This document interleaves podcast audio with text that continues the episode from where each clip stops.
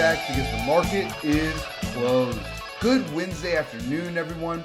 Tyler Herriage here with you for today's V R A Investing Podcast. Well, after yesterday's strong session, the pause resumed again today for stocks. But when you zoom out and take a look at the bigger picture here, the last few sessions really haven't been as bad for our markets as you may think, and yesterday's rally, of course, helped a lot. But this again brings us to the conclusion that this is the kind of pause that refreshes our major indexes, stocks, and sectors here. We had reached overbought levels on the V R A investing system, and now we see this as a consolidation after what has been just a very strong start to the year, and going back even further, a great rally since the October thirteenth lows that we've been talking about here for some time. And right now, though, our major indexes are really only down very slightly from their recent highs of twenty twenty-three. We're talking between one and three percent or so. We're not near oversold levels yet, really still pulling out of overbought territory. And so we may still have some choppy sessions ahead of us before the next buying opportunity. But going back to the October thirteenth lows again, you know our view, that is when the markets bottomed, and we are now in a new bull market. And it couldn't have come soon enough. Following what we've seen in the last four years with three bear markets in the last four years, investor sentiment is just off the charts pessimistic right now. And who can blame investors for being pessimistic? Who can, imbla- uh, who can blame the retail investor? All the way from retail to hedge funds, who can blame them for being pessimistic after what we have just lived through in the last two to three years, right? From coronavirus insanity to a rigged election, the highest inflation in decades, and that's just a couple of the topics. So we entirely understand this pessimism here. But when everyone is this pessimistic, when everyone is betting on the market to go lower, all the so much has gone too far to one side. As contrarians here, we love to take the other side of that bet, and it has served us well from the October lows. And right now, our primary buy signals remain strong here. While semis and tech were down today, they've been leading from the lows, which is exactly what you want to see. Our key sectors and our key indexes are above their two hundred day moving average, and we're getting, still getting numerous golden cross buy signals. Our market internals continue to improve. I'll touch on that here more in a minute. And we have seventy-six percent of the S and P five hundred now above the two hundred day moving average with multiple bullish thrust momentum events, talking about volume here, specifically in the internals. And then back to sentiment. Don't forget the A A I I survey has now seen bears outweighing bulls for some twenty-three straight weeks. That is a record going back to the origination of that survey. We'll get the latest reading back tomorrow. We'll be talking about that on the podcast here as well, but also on sentiment. Investor risk appetite at its lowest level in twenty-two years. Record amounts of cash on the sideline. Folks, these are all a contrarian's dream right here.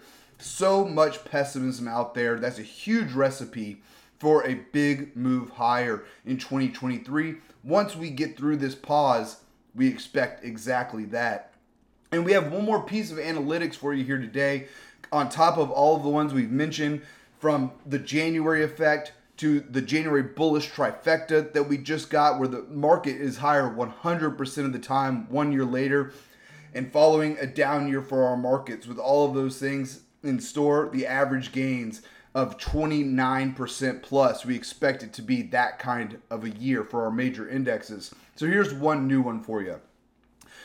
We talk about this November to April period, the end of April. This is the best six months of the year to own stocks. That's no secret to anyone here who's tuned into our podcast for a while. But it's even better following a midterm year. It is also never been lower one year later, with close to fifteen percent on average gains going back to nineteen fifty, thanks to Ryan Dietrich for that stat right there. So just another piece of analytics that tells us this market wants to go a whole lot higher from here. And one more good factor, even with Jay Powell speaking yesterday, talking about his interest rates staying higher for longer strategy from the Fed, what do we get today? Yields lower once again. The ten-year yield down zero point three eight percent today to a three point six six percent.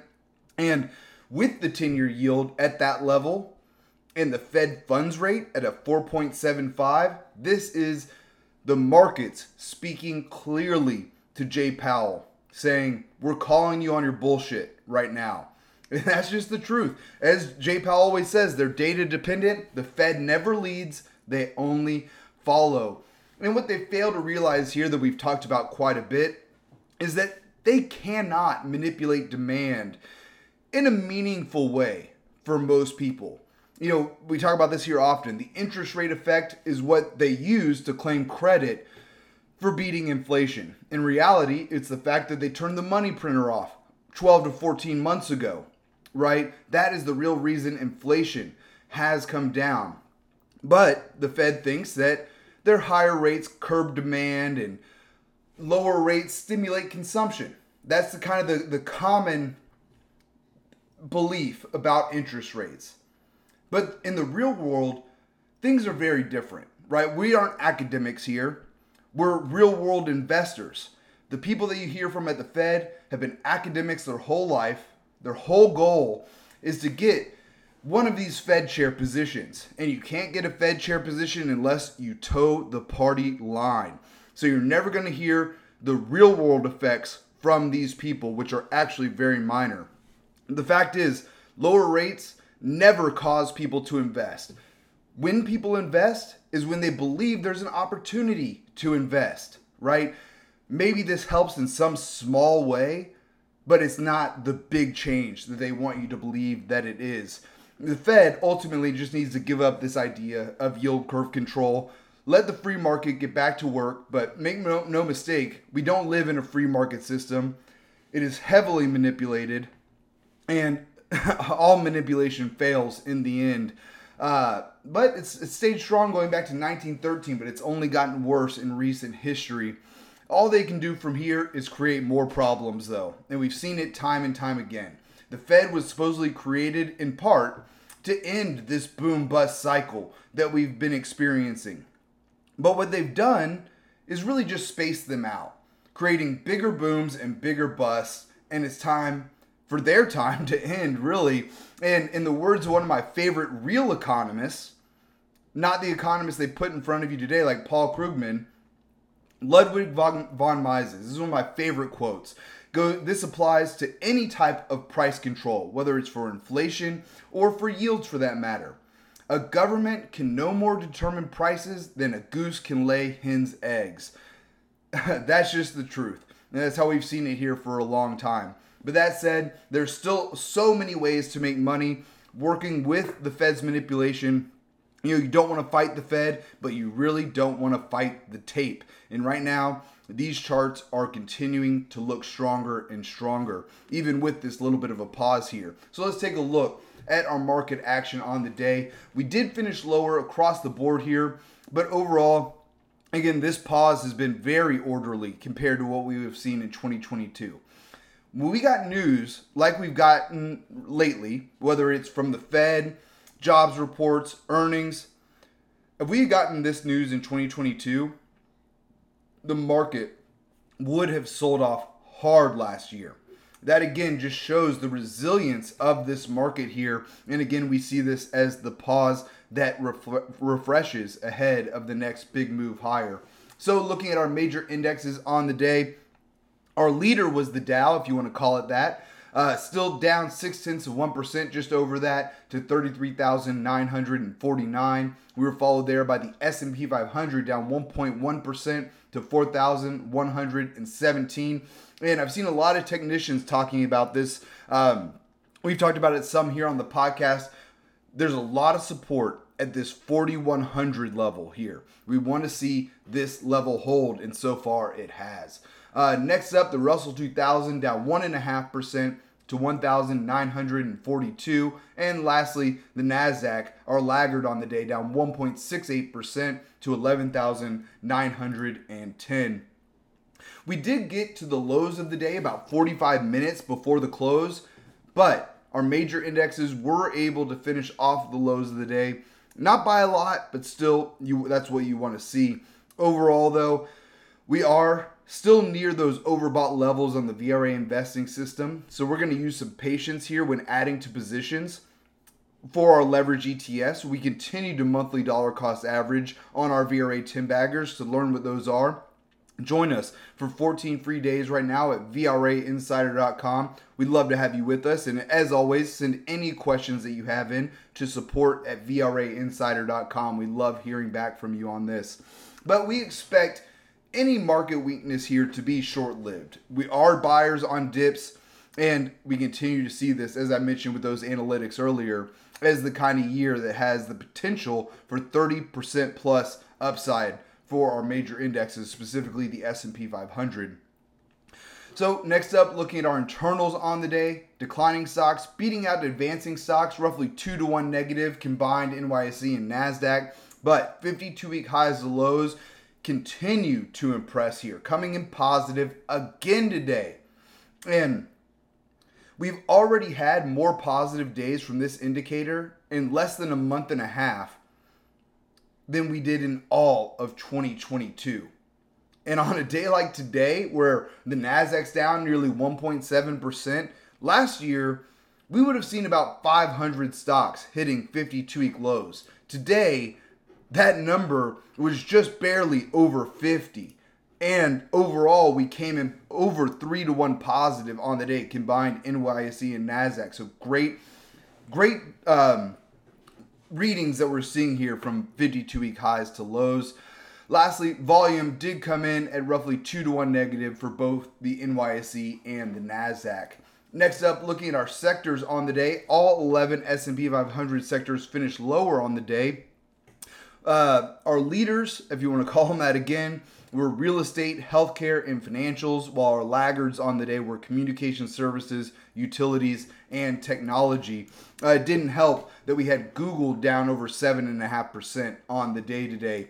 That's its own stock. They're just very heavily weighted in those sectors, uh, whether it's tech or communication services.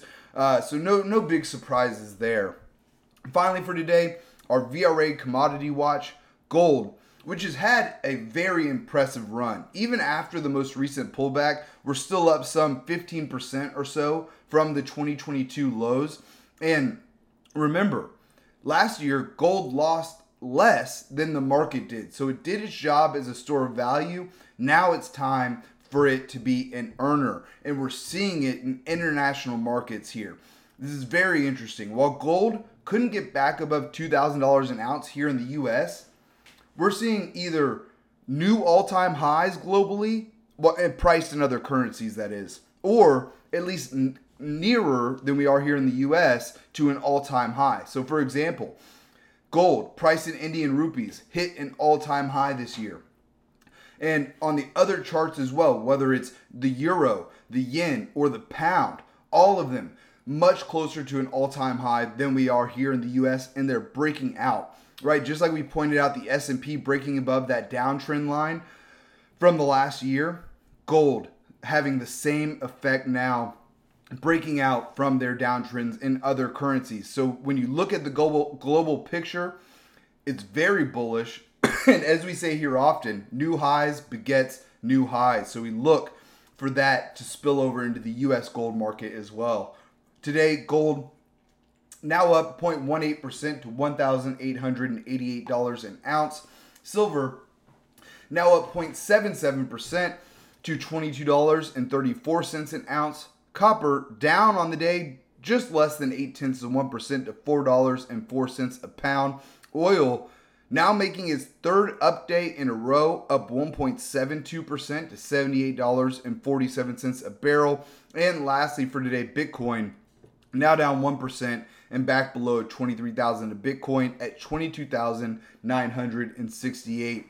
Overall, whether it's Bitcoin or our markets, though, we look at this as we are entering a new risk-on environment here, and we want to see Bitcoin getting back off to the races. But folks, that's all that we have time for here today. Please be sure to subscribe to receive our V R A Investing Podcast every day at the market close. You can sign up at V R A insider dot com. Click the podcast link at the top. You'll see the sign-up box there. Thanks again for tuning in. Until next time, we'll see you back here tomorrow for the close.